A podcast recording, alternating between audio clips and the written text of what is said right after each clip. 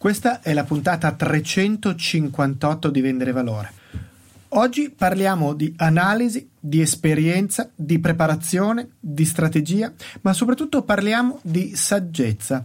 Una saggezza che deriva dalla capacità di guardare dentro le cose e che magari si esprime con un linguaggio un po' guascone, ma eh, che alla fine è in grado di darci una serie di indicazioni estremamente estremamente preziose.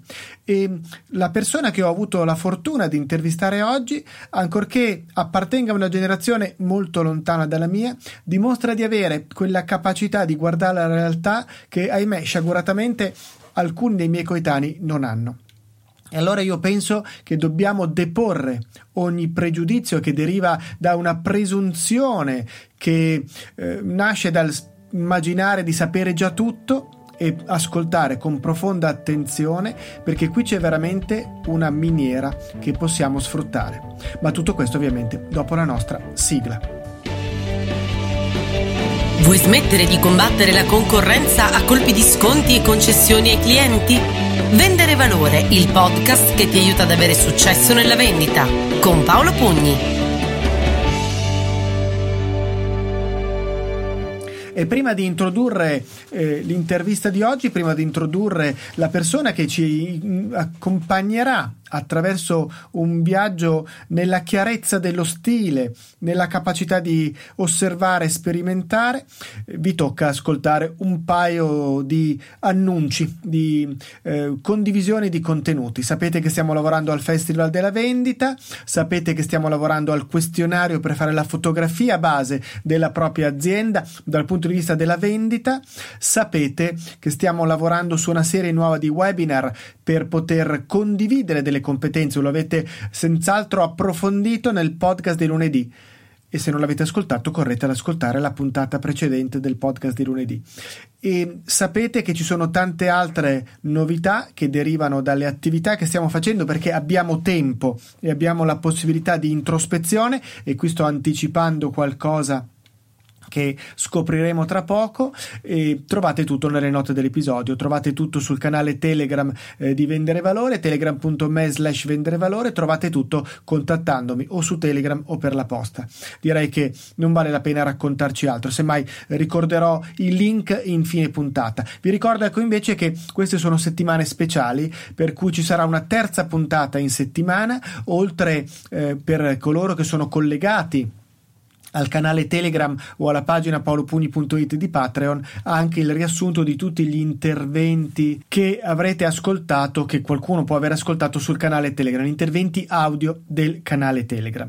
A questo punto non mi resta che dare la parola all'intervistato di oggi, Roberto Verde, autore del libro LinkedIn Hero e di una serie di altre attività che lui stesso ci racconterà, vi do qualche chiave di lettura come sempre, poi mi riservo in chiusura di andare ad esplorare il tesoro che ci ha messo sul tavolo con questa intervista e prendere alcuni spunti importanti.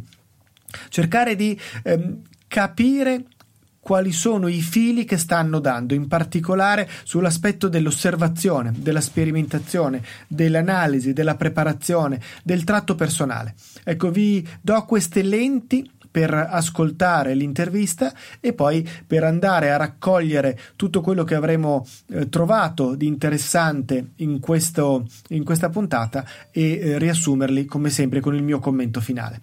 A voi quindi l'ascolto e lascio la parola a Roberto Verde. Bene, eccomi insieme a Roberto Verde. Buongiorno Roberto, grazie di essere qui con noi a distanza. Beh, lo facciamo sempre a distanza, ma poi in questi giorni ancora di più, diciamo così, istituzionalmente a distanza. Come stai? Ciao Paolo, grazie mille. Bene, molto bene. Siamo tutti a distanza, nel senso che anch'io sto passeggiando mentre chiacchiero con te in un ufficio vuoto perché abbiamo mandato tutti i nostri dipendenti a casa e quindi la situazione è un po' quella che è, quindi occasioni come queste per scambiare due chiacchiere e dare un po' di valore, citando anche un po' il il titolo del podcast è, è, sempre in questo periodo è la cosa più intelligente che possiamo fare, l'unica sì. che ci è rimasta. Eh dai. sì, sì, diciamo, diciamo così. Tra l'altro noi ci siamo sentiti qualche giorno fa per organizzare i dettagli, tu eri ancora nella zona libera, io ero... Ah no, eravamo entrambi nella zona libera, adesso siamo entrambi sì. nella zona rossa, quindi anche a distanza va bene. Se poi ti farò una domanda proprio su questo argomento, ma partiamo un po' dalla tua storia, partiamo un po' da, dalla tua esperienza.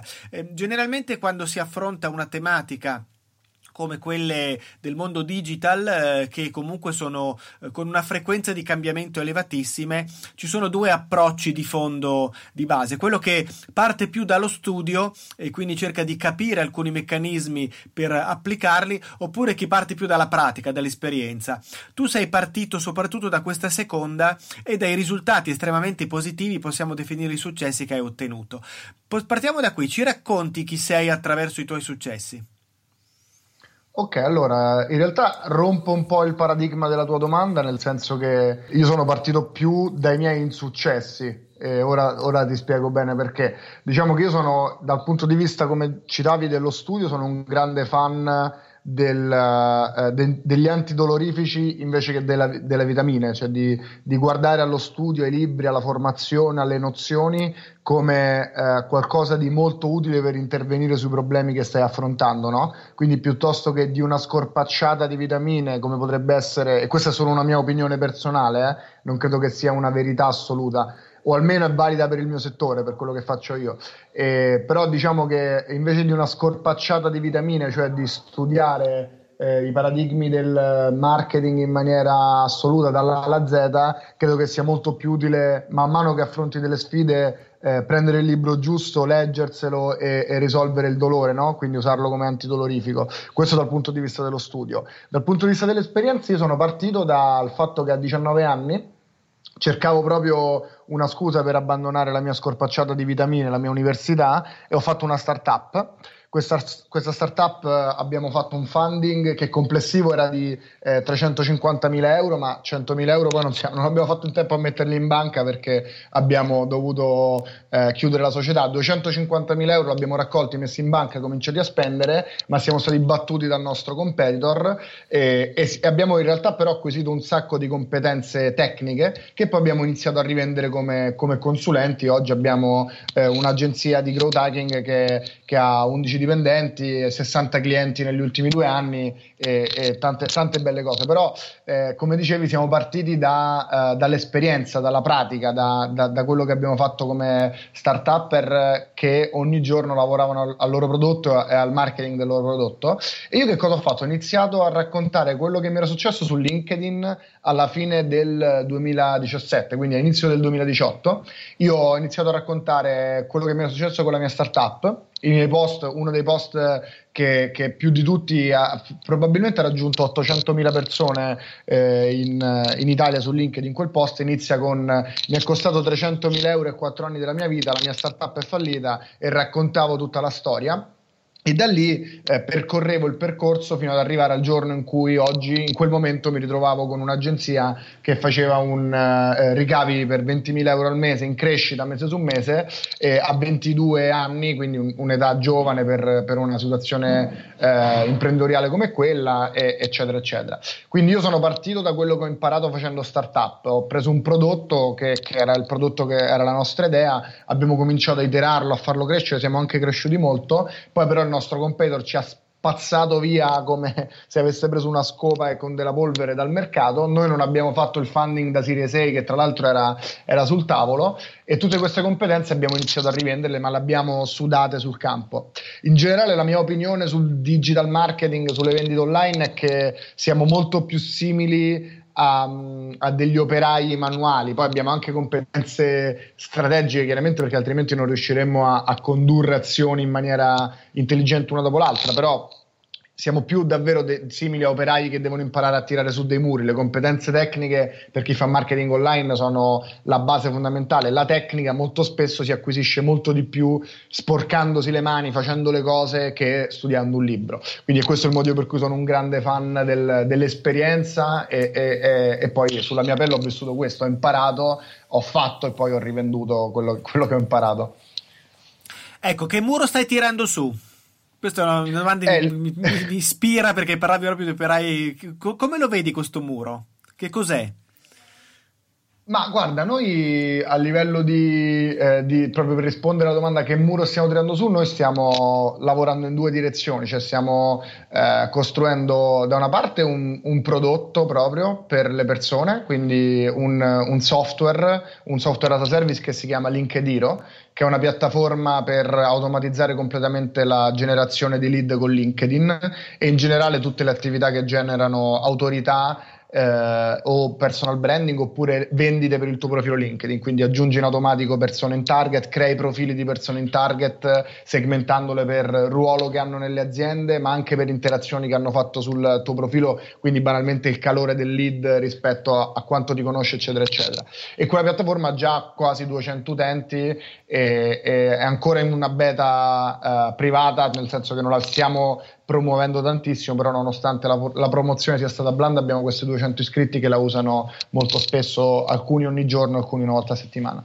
E poi abbiamo costruito un servizio, eh, 247X, la nostra agenzia, che è un'agenzia che introduce il growth hacking all'interno di aziende B2B che hanno marketing, dipartimenti marketing interni, quindi eh, generiamo crescita all'interno delle aziende eh, inizialmente affiancandoci a loro e realizzando i cicli di sperimentazione e gli esperimenti insieme a loro. Poi quando sono pronte ad andare avanti da sole, semplicemente noi siamo un punto di riferimento dal punto di vista strategico con dei checkpoint insieme a loro, ma una volta introdotto il growth hacking dentro il team, la nostra missione è quella di far generare la crescita iniziale e poi farli continuare ad andare avanti da soli, poiché la crescita, grazie all'introduzione del processo e al lancio dei primi esperimenti, allo scaling degli esperimenti che hanno funzionato, è diventata consistente. Questo è il muro che stiamo, che stiamo tirando su. Come si capisce molto da, da quello che ti ho raccontato, per farlo devi, devi, saper fare le cose, nel senso che per sviluppare un software devi conoscere la programmazione, per lanciare gli esperimenti devi conoscere i pannelli pubblicitari, quindi proprio lo stiamo co- costruendo letteralmente col, co- con la calci con lo struzzo, no? E quindi non è una cosa solo, il marketing digitale non è una cosa solo teorica.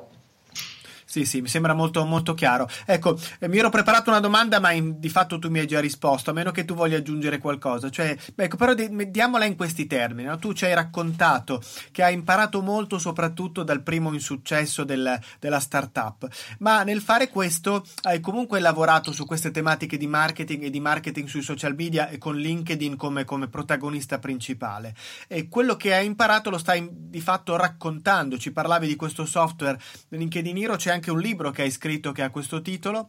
Io, tra l'altro, uh-huh. ho scoperto con te l'altro giorno che ho una delle prime 100 copie, quelle che contiene anche un errore di stampa. Un errore la, di stampa. La, la, terrò, la, terrò, da parte come un gronchi rosa, come un francobollo raro, e quindi un giorno la venderò a carissimo prezzo se ci sarà bisogno, se no la terrò incorniciata come, come prodotto raro.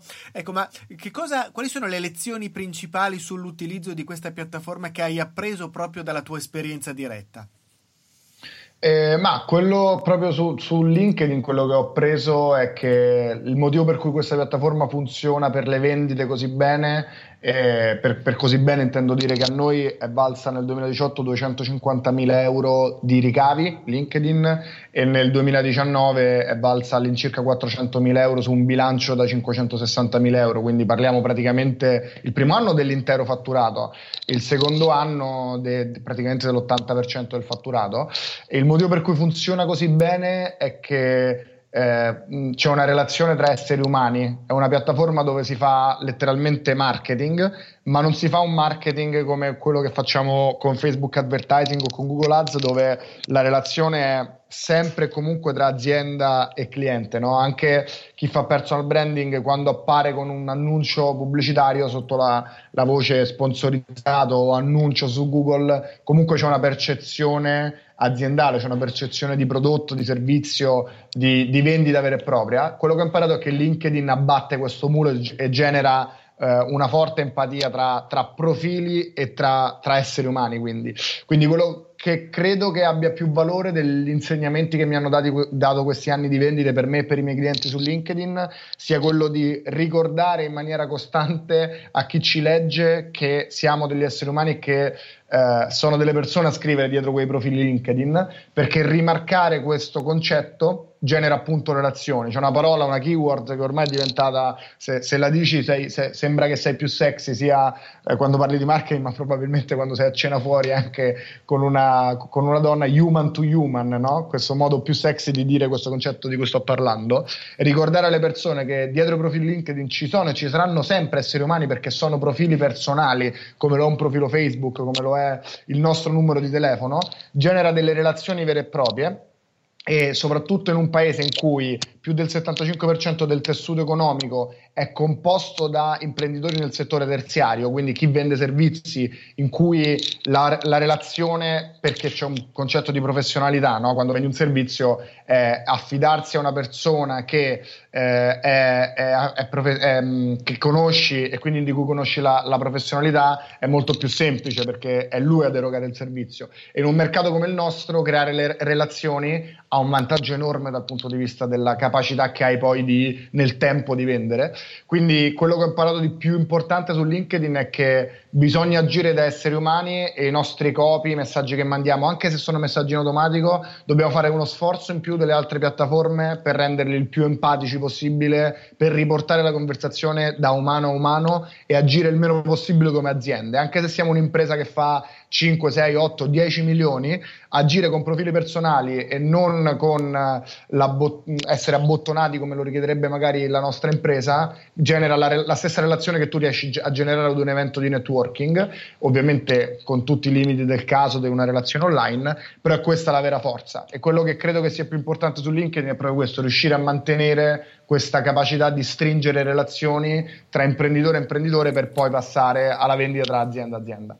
Guarda, mh, mm, sono molto contento che tu abbia detto queste cose, le trovo estremamente sensate, le concordo, le trovo bellissime. Io sono solito citare la frase di un mio amico americano che è mancato qualche tempo fa, che diceva che le relazioni tra aziende sono relazioni tra persone che rappresentano quelle aziende, quindi c'è sempre dietro una persona, come giustamente facevi notare.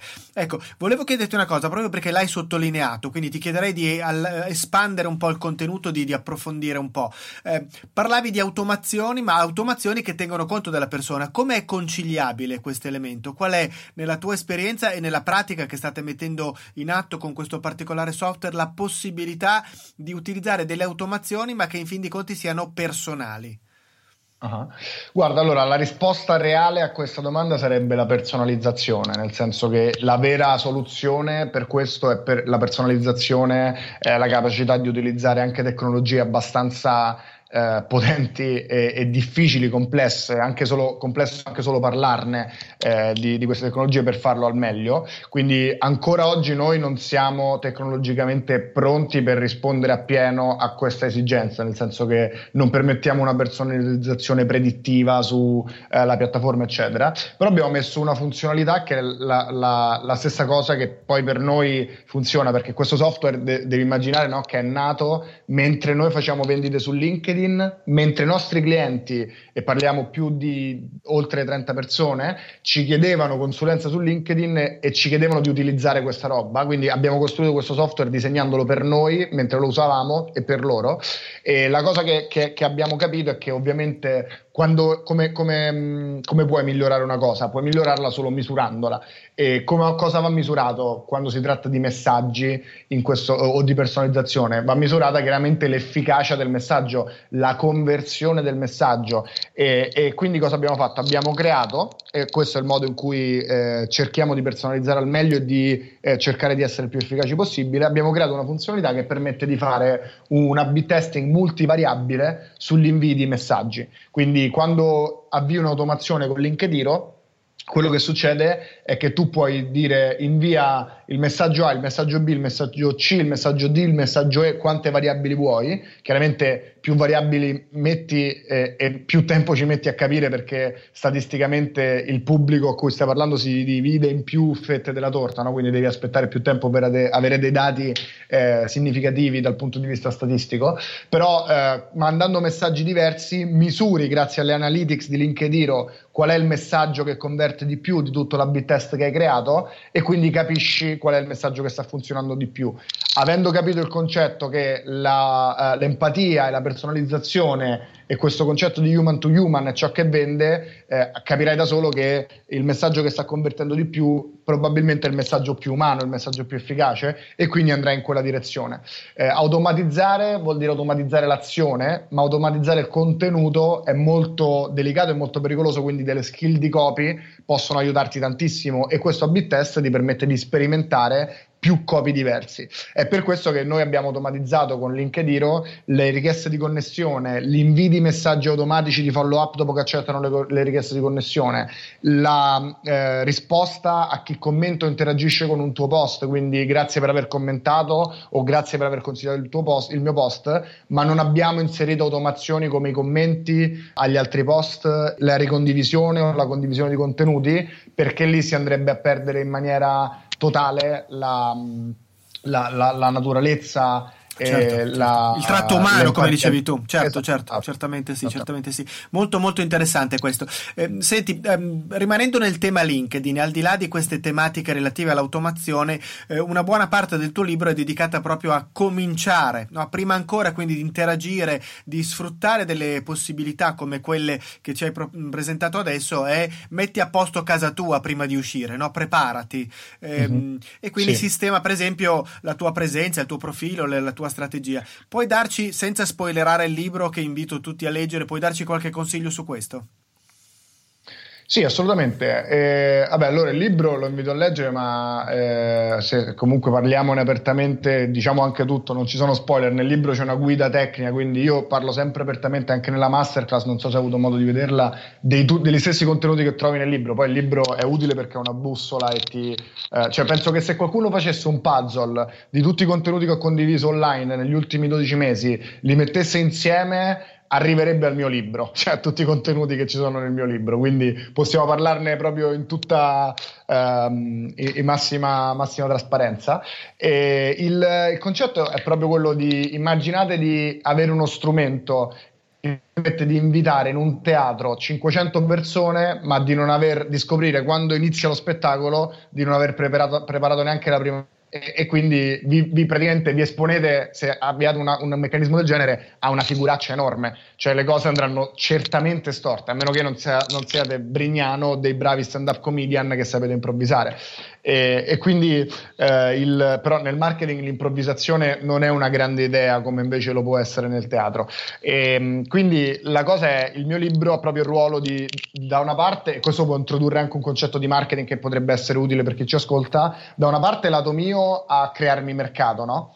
Perché eh, io più persone ho che hanno già una consapevolezza di quanto vale LinkedIn per il loro business, più grande è il mio mercato. Quindi ogni persona che, ha, che compra il mio libro, un libro lo saprai benissimo, non si scrive per diventare ricchi, quindi con, con, i libri non ci si fanno soldi, ehm, però ogni persona che compra il mio libro un'unità in più si arricchisce e entra nel mio mercato, quindi ogni persona che compra il mio libro ingrandisce il mio mercato.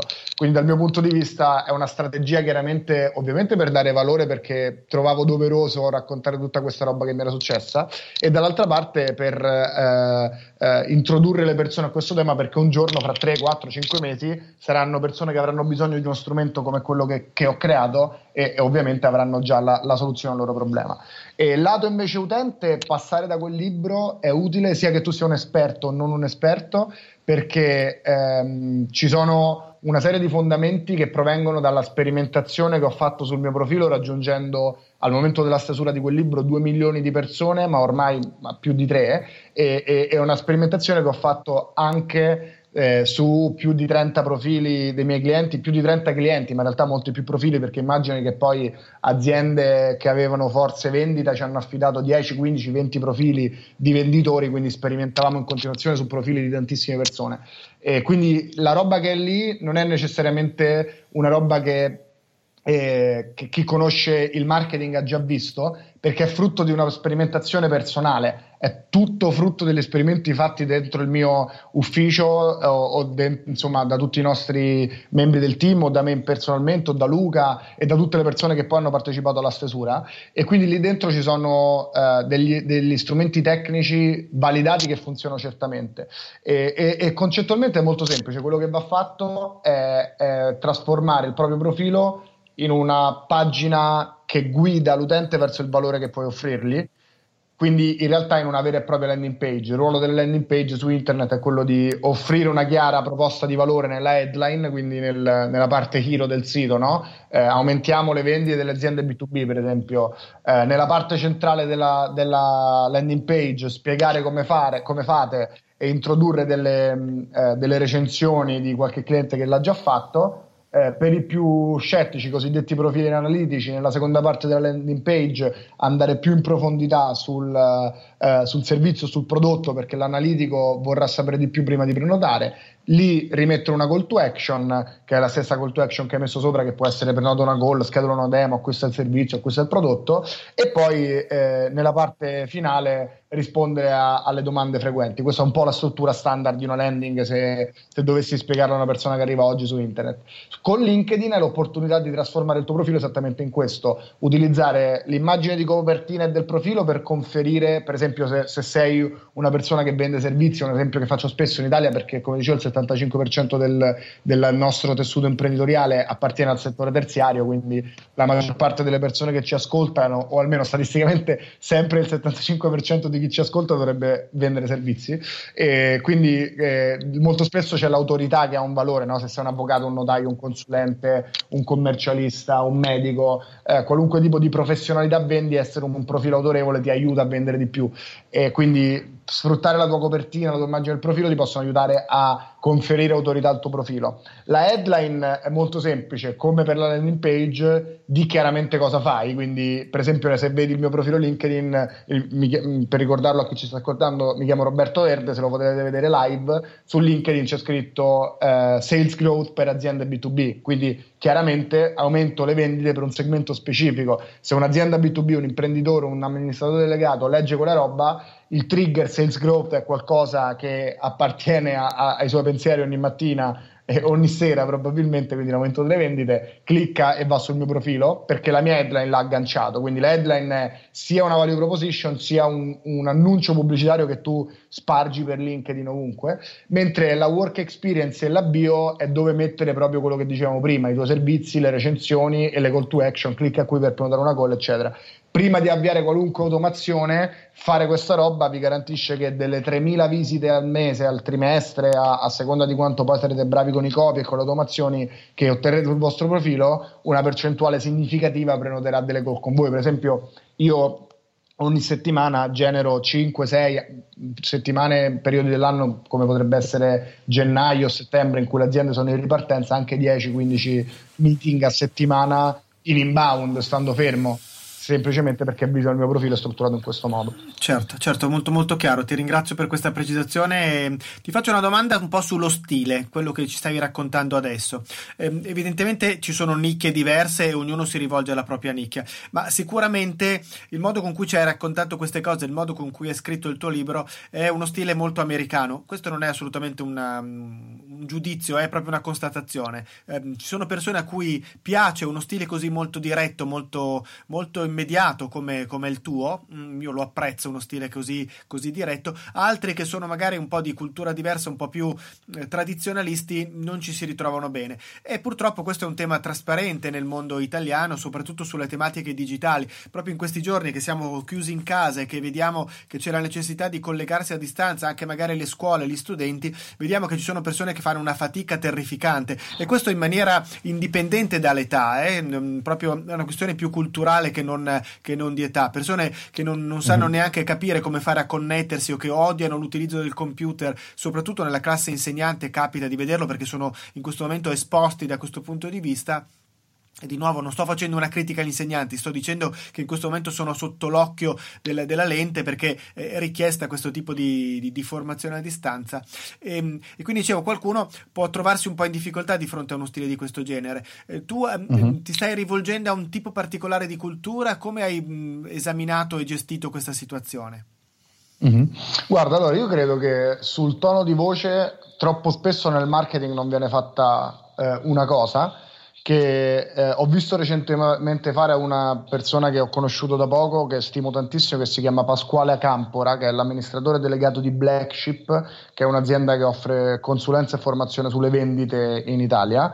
E nel marketing non si chiede mai il permesso, cioè eh, qualunque tono di voce è ammesso su un palco, su un libro, su una landing, su un post, se chiedi il permesso ai tuoi interlocutori. E Pasquale, prima di salire sul palco, dice: Ragazzi, io vi insulterò in maniera costruttiva se state sbagliando delle cose, vi dirò le cose in maniera molto diretta se state facendo delle cagate incredibili. Vi sta bene? Datemi il vostro permesso e lavoreremo in questo modo tutto il giorno durante questo workshop perché così se io so che posso farlo questo è il mio stile di comunicazione più efficace e, e sappiate che lo faccio solo per il vostro bene. E, e ovviamente se parti con questo e le persone ti danno il permesso tu acquisisci il diritto di, di, parlare un po' come ti pare. I, in Italia ci sono tante persone che parlano con stili diversi, no? se per esempio recentemente mi è capitato in un'intervista di parlavamo di, di altre persone che pubblicano contenuti, producono contenuti e hanno paragonato il mio stile così tanto diretto e molto diverso da quello di Dario Vignali, non so se lo conosci, che è una persona che si rivolge alla nicchia dei freelance, dei digital marketer, eh, che ha creato Marketers, questo gigante movimento di, di imprenditori digitali, il suo tono di voce è molto più ispirazionale, molto più eh, la libertà che ottieni grazie al digital e la possibilità di viaggiare, non avere un, eh, un luogo fisico che, che, a, al quale sei legato, che è totalmente diverso dal mio tono di voce, no? Noi parliamo proprio lingue completamente diverse. Come si fa a chiedere il permesso su, su internet? Magari su un palco è più facile, dici posso fare così, la gente alza la mano. Su internet inizi ad educare le persone da subito, inizi nella parte più alta del funnel a parlare in un modo molto molto chiaro, molto diretto rispetto al tuo stile e, e semplicemente eh, lo fa sapendo che nel tuo libro o nel tuo video o nella tua landing parlerai nello stesso modo. Quindi eh, parlare in un certo modo fin da subito e ottenere il seguito, l'approvazione solo di chi poi effettivamente approva quel modo, perché se ti sta continuando a seguire ed è arrivato anche lo step dopo, è perché quel modo l'ha, l'ha attirato e il, lo, lo, lo fai in maniera coerente anche nel libro. Per esempio, il mio libro è molto diretto. Nel mio libro scrivo delle parolacce che dal punto di vista stilistico italiano non è una cosa eh, che si vede tutti i giorni, tanto che la persona che ha fatto la review del mio libro, che è una consulente che ha, ha analizzato il testo e l'ha corretto, eccetera, eccetera, mi ha, detto, eh, mi ha detto si vede che non leggi neanche un libro in italiano, perché palesemente questo stile non lo troverai mai in un libro anche tradotto in italiano, no? E quindi la prima cosa è, è che consiglio è la coerenza semplicemente ehm, utilizzare un copy e uno stile coerente in tutti i passaggi del tuo, eh, del tuo funnel, dalla parte più alta alla parte più bassa del funnel, di modo tale che non ci saranno sorprese. Questa è la prima cosa. La seconda cosa, se hai la possibilità, per esempio se magari il secondo step del funnel o de, di quello che stai facendo, di qualunque cosa stai facendo, è un gruppo Facebook o una newsletter, la prima cosa che fai è dire chiaramente questa cosa. Io parlo in questo modo. Se non ti sta bene, esci. Se sei nel gruppo, vorrei che anche tu parlassi così. Per esempio, in tutti i gruppi che ho fatto Facebook, l'ultimo che ho fatto è LinkedIn Hacking Community, eh, quello che dico è pubblichiamo post in cui ci devono essere dati e, e non, non, ci devono essere opinioni. Quindi, se tu dici secondo me LinkedIn Ads funziona bene per il B2B, non ti approviamo il post perché abbiamo bisogno che tu dimostri che questo post ha, abbia dei dati, eh, che, che, che, questa mh, informazione abbia dei dati. Quindi chiedo alle persone di, di agire nello stesso modo. Se non sei d'accordo, semplicemente dimmelo e e esci da questo gruppo perché nel marketing ecco un'altra cosa che non fanno mai tutti che non, non fanno mai le persone ho visto insomma farla sempre, mh, sempre poche volte è il fatto di capire che non parliamo con tutti quanti. Quindi eh, non ci rivolgiamo a tutti non, non andrà bene per tutti quello che diciamo e come lo diciamo. E quindi essere chiari da subito su questo ci aiuta a, a definire un po' la nicchia. E terzo punto un po' per rispondere anche a quello che dicevi parli a una nicchia specifica. Eh, ci sono due, due, cose che consiglio. La prima, se parti dalla nicchia, se parti dal segmento, è, ehm, il, il, concetto è eh, testa. Se, se, vuoi rimanere per forza in un segmento, no? se per esempio vuoi parlare per forza con eh, i freelance italiani, testa diversi approcci, diversi eh, toni di voce e vedi quello che, che, funziona di più. Tanto nessuno si ricorderà di te per quello che non ha funzionato, cioè del tono di voce sbagliato, perché appunto l'hanno visto poche persone perché non funzionava, e tutti una volta che avrai preso il tuo stile e starai cominciando a diffondere il tuo messaggio, si ricorderanno di te per il tono di voce che hai.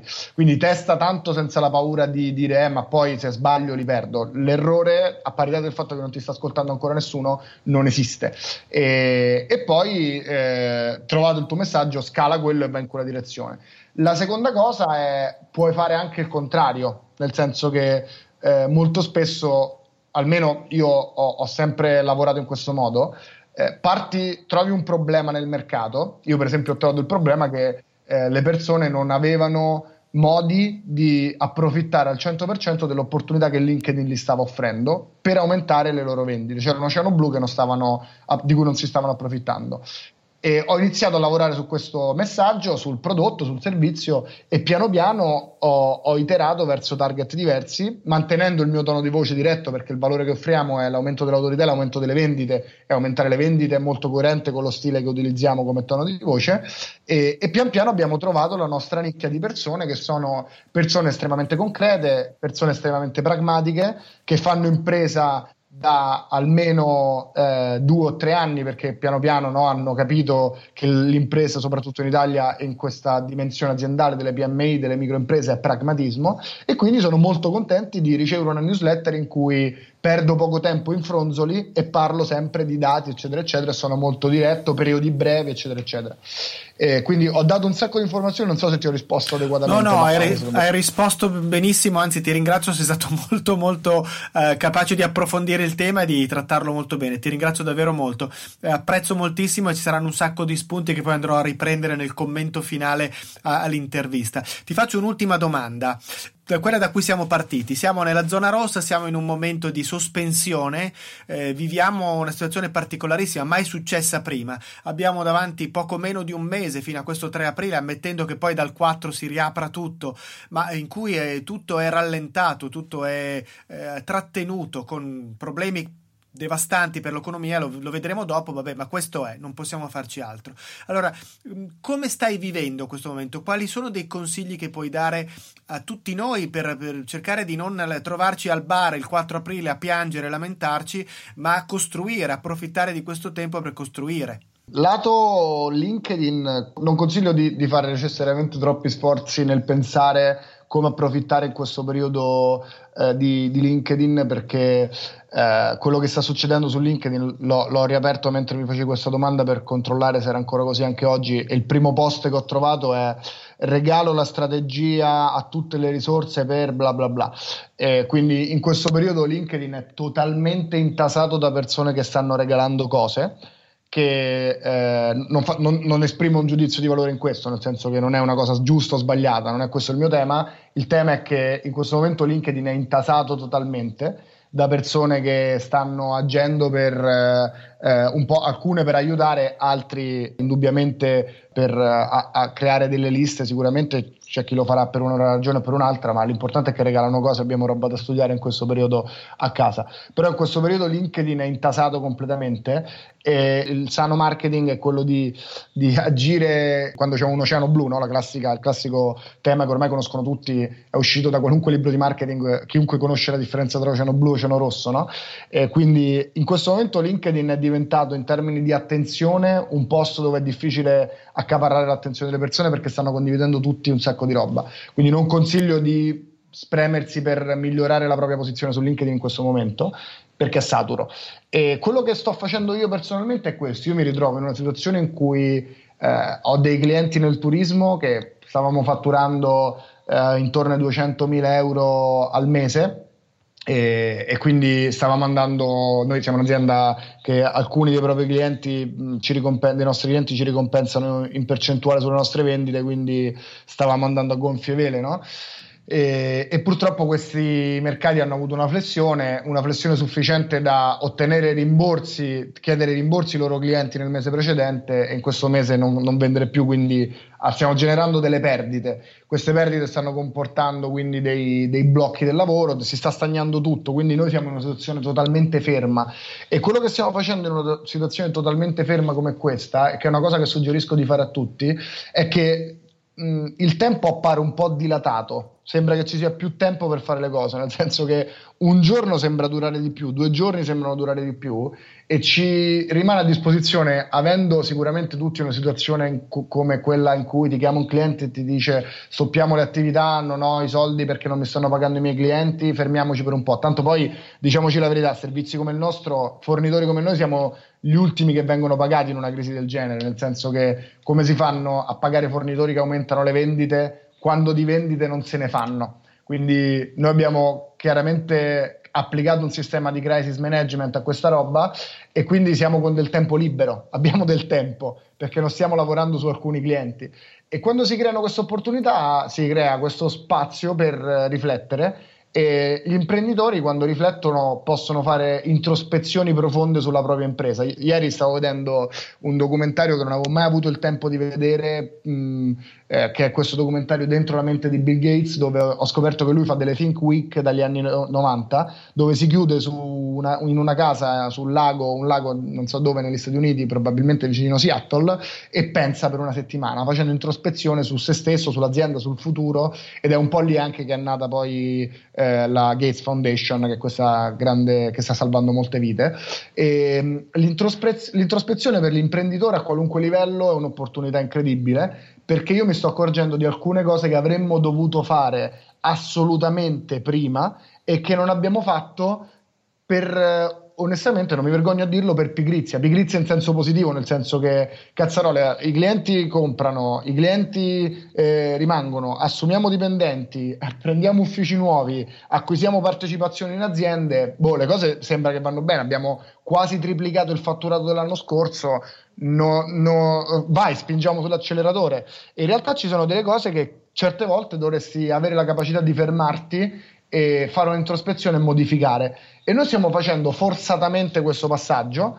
Eh, con tutti i limiti del caso, con il fatto che siamo da remoto, quindi non ci possiamo incontrare, eh, eccetera, eccetera.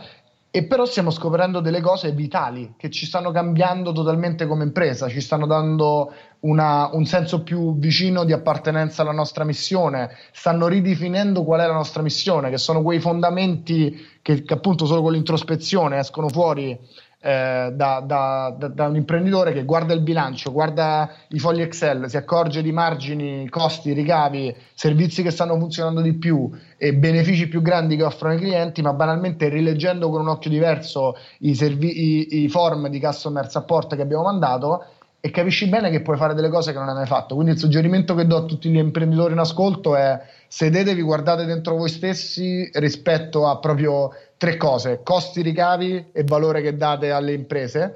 E potreste scoprire che ci sono prodotti o servizi ad alto valore per i clienti, ad alto margine per voi che potrebbero ridefinire totalmente la direzione della vostra impresa. E, e dal ritorno da questa crisi potreste prendere una direzione totalmente diversa addirittura dismettendo servizi perché sembrerà un'assurdità ma è una cosa che noi stiamo ipotizzando di fare su alcune linee di business perché abbia, abbiamo scoperto che ci sono dei piccoli segmenti del lavoro che stiamo facendo che valgono quanto, quanto, quanto 10 clienti di un, altro, di un altro segmento. E queste cose ti fanno riflettere sul fatto che quando non hai tempo non ti accorgi di cose incredibilmente utili e questa crisi sta portando una cosa, l'unica cosa che ci porta a questa crisi è il tempo, ci leva i soldi ma ci dà il tempo. E cazzo sfruttiamolo, scusa il, il francesismo ma tanto no, no, hai ma viaggiato ci... tu e hanno viaggiato anche tutti gli altri ascoltatori. Ci, ci, sta benissimo, ci sta benissimo. Senti, ultimissima domanda, l'abbiamo già detto tante volte ma mettiamolo tutto in coda come faccio di solito, dove ti trovano in rete le persone, a parte che su LinkedIn come Roberto Verde, qual è la tua casa? E linkediro.io e 247x.io sono eh, i posti dove ci sono più, più cose utili eh, riguardo noi, riguardo me e in generale il mio profilo LinkedIn è ricco di contenuti, eccetera, eccetera. Quindi sono questi i tre, i tre, i tre posti dove trovarmi online. Senti, grazie mille Roberto, è stata veramente una chiacchierata piena di cose interessanti e mh, mm, ho molto apprezzato quello che ci hai raccontato. Grazie mille, è stato un vero piacere per me.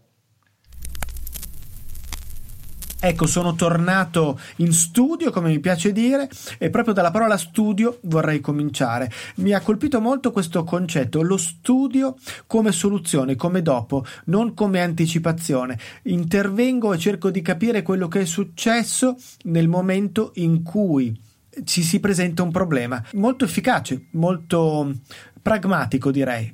Eh, lo studio come esperienza, certo, dipende dal settore nel quale stai lavorando e questo direi che ho apprezzato molto. Ecco, vorrei sottolineare questo aspetto. Un elemento che ho apprezzato molto di Roberto, e ci tengo a dirlo, è la sua profondità di osservazione della realtà. Nonostante i suoi soli 25 anni, ehm, questa capacità di osservare e anche un'umiltà che mi è piaciuta molto. Lui dice nel mio campo, quello che ho fatto io, questa è la mia esperienza. Quindi anche se ha uno stile molto diretto, che d'altra parte ci ha spiegato lui, va bene per le persone con le quali lui vuole lavorare, quelle che ritiene il suo target, è giusto che sia così. Ognuno ha il proprio target. La fortuna è che siamo in tanti a raccontare cose analoghe. Eh, io non mi metto certo nel settore del grow hacking del quale parla Roberto, ma ognuno si rivolge con uno stile diverso al proprio pubblico e ha un pubblico diverso. E quindi questo lo dobbiamo accettare, dobbiamo mm, prenderlo come spunto interessante, come altro spunto interessante. Ecco, lui parla di quello che è il suo mondo e nel suo mondo le cose funzionano così e questo io l'ho apprezzato tantissimo. Il suo è il mondo che ricorda un po' il mio sussidiario di scienze delle scuole medie che si chiamava Osserva, sperimenta e impara il metodo grow hacking, il metodo ACDC che amo ripetere non è un complesso rock dello scorso secolo, ma è la descrizione di un modo di agire eh, che comprende il, un elemento fisico di un quadrupede, mh, mm, cioè buona la prima potremmo dire, è quello che ci permette di sperimentare. Fai e poi riparti a qualcuno può non piacere, ma è indubbio che porti risultati. È indubbio che nel mondo di oggi funzioni. È indubbio che nel mondo di oggi sia una strada percorribile.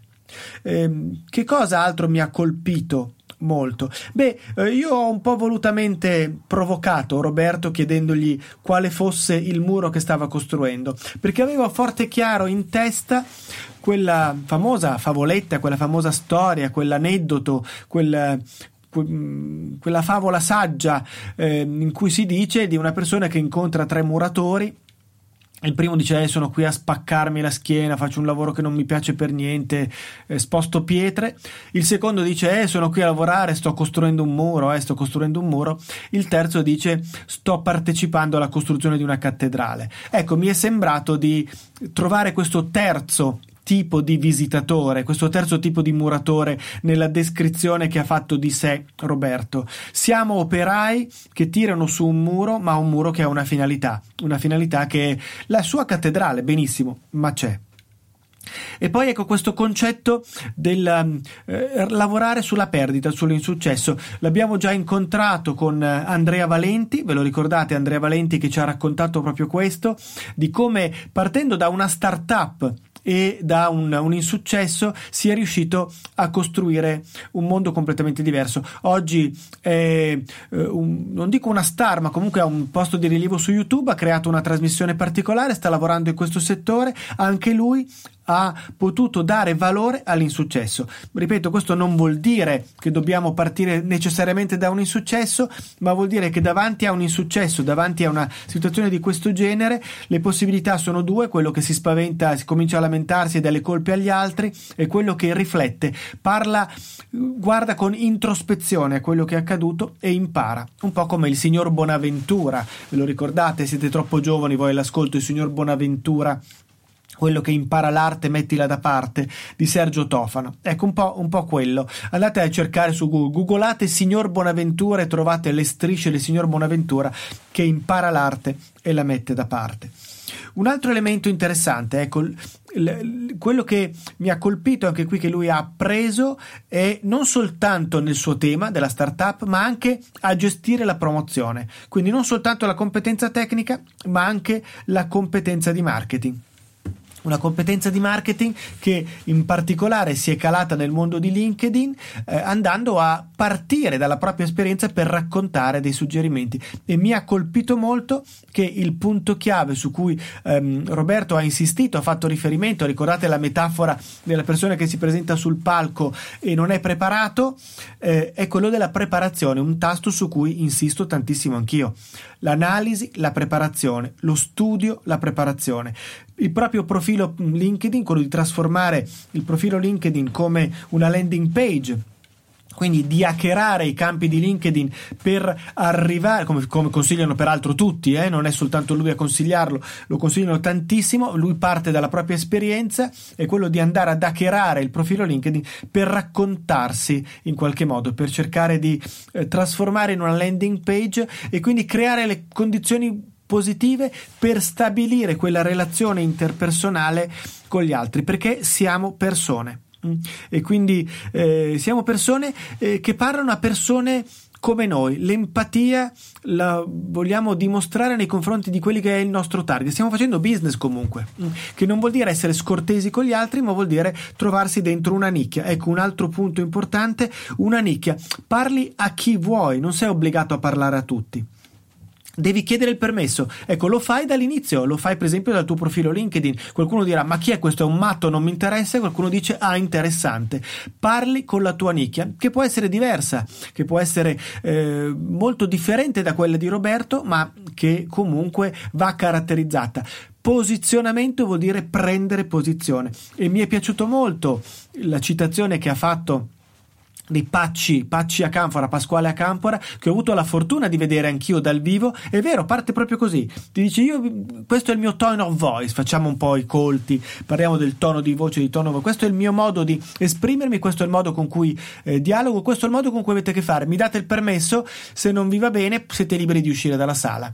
Se non vi va bene, sappiate che siete nel posto sbagliato, mm, siete entrati in un luogo sbagliato, state parlando in un mondo sbagliato che non è vostro. Ci sono tanti luoghi dove io non entrerei mai, altri dove mi ci tufferei. Benissimo, fa parte di questo. C'è uno stile che eh, eh, ci porta a ragionare e quindi una nicchia nella quale ragioniamo. Ci ha parlato anche di funnel, di un contenuto come quello del libro che comunque invita a prendere posizione, a impegnarsi. Il libro lo devi comprare, quindi è un passo avanti verso un tipo di collaborazione diversa. Va bene, questo ne abbiamo già parlato tante volte, mi sembra interessante, ma eh, non aggiungo altro su questo. Mi fermo invece sull'ultimo aspetto su questo tema della introspezione che è fondamentale e che dimostra eh, un piglio, un taglio da una persona profondamente saggia. La velocità ci trascina, ci sono tante cose da fare, ma dobbiamo fermarci, ragionare e capire che magari abbiamo fatto degli errori. Anche questo è un punto interessante.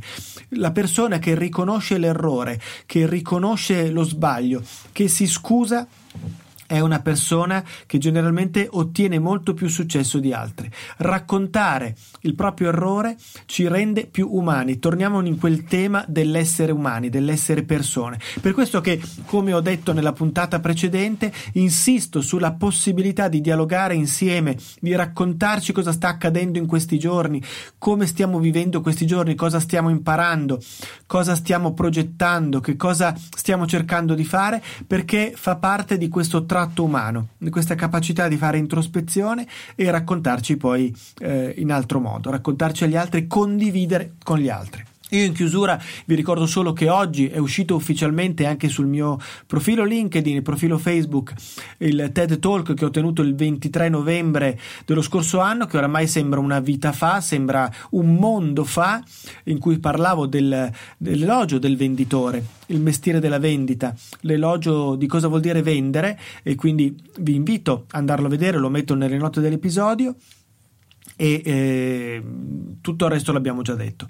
Vi ringrazio ancora tantissimo, ringrazio ancora Roberto Verde per essere stato qui con me e vi aspetto per una puntata speciale sabato e per la prossima puntata normale, diciamo così ufficiale, la nostra chiacchierata lunedì prossimo. Eh, un saluto a tutti, un augurio a tutti di stare bene, un augurio a tutti di vivere questo periodo con eh, serenità e con la capacità di pensare a ricostruire quello che verrà dopo.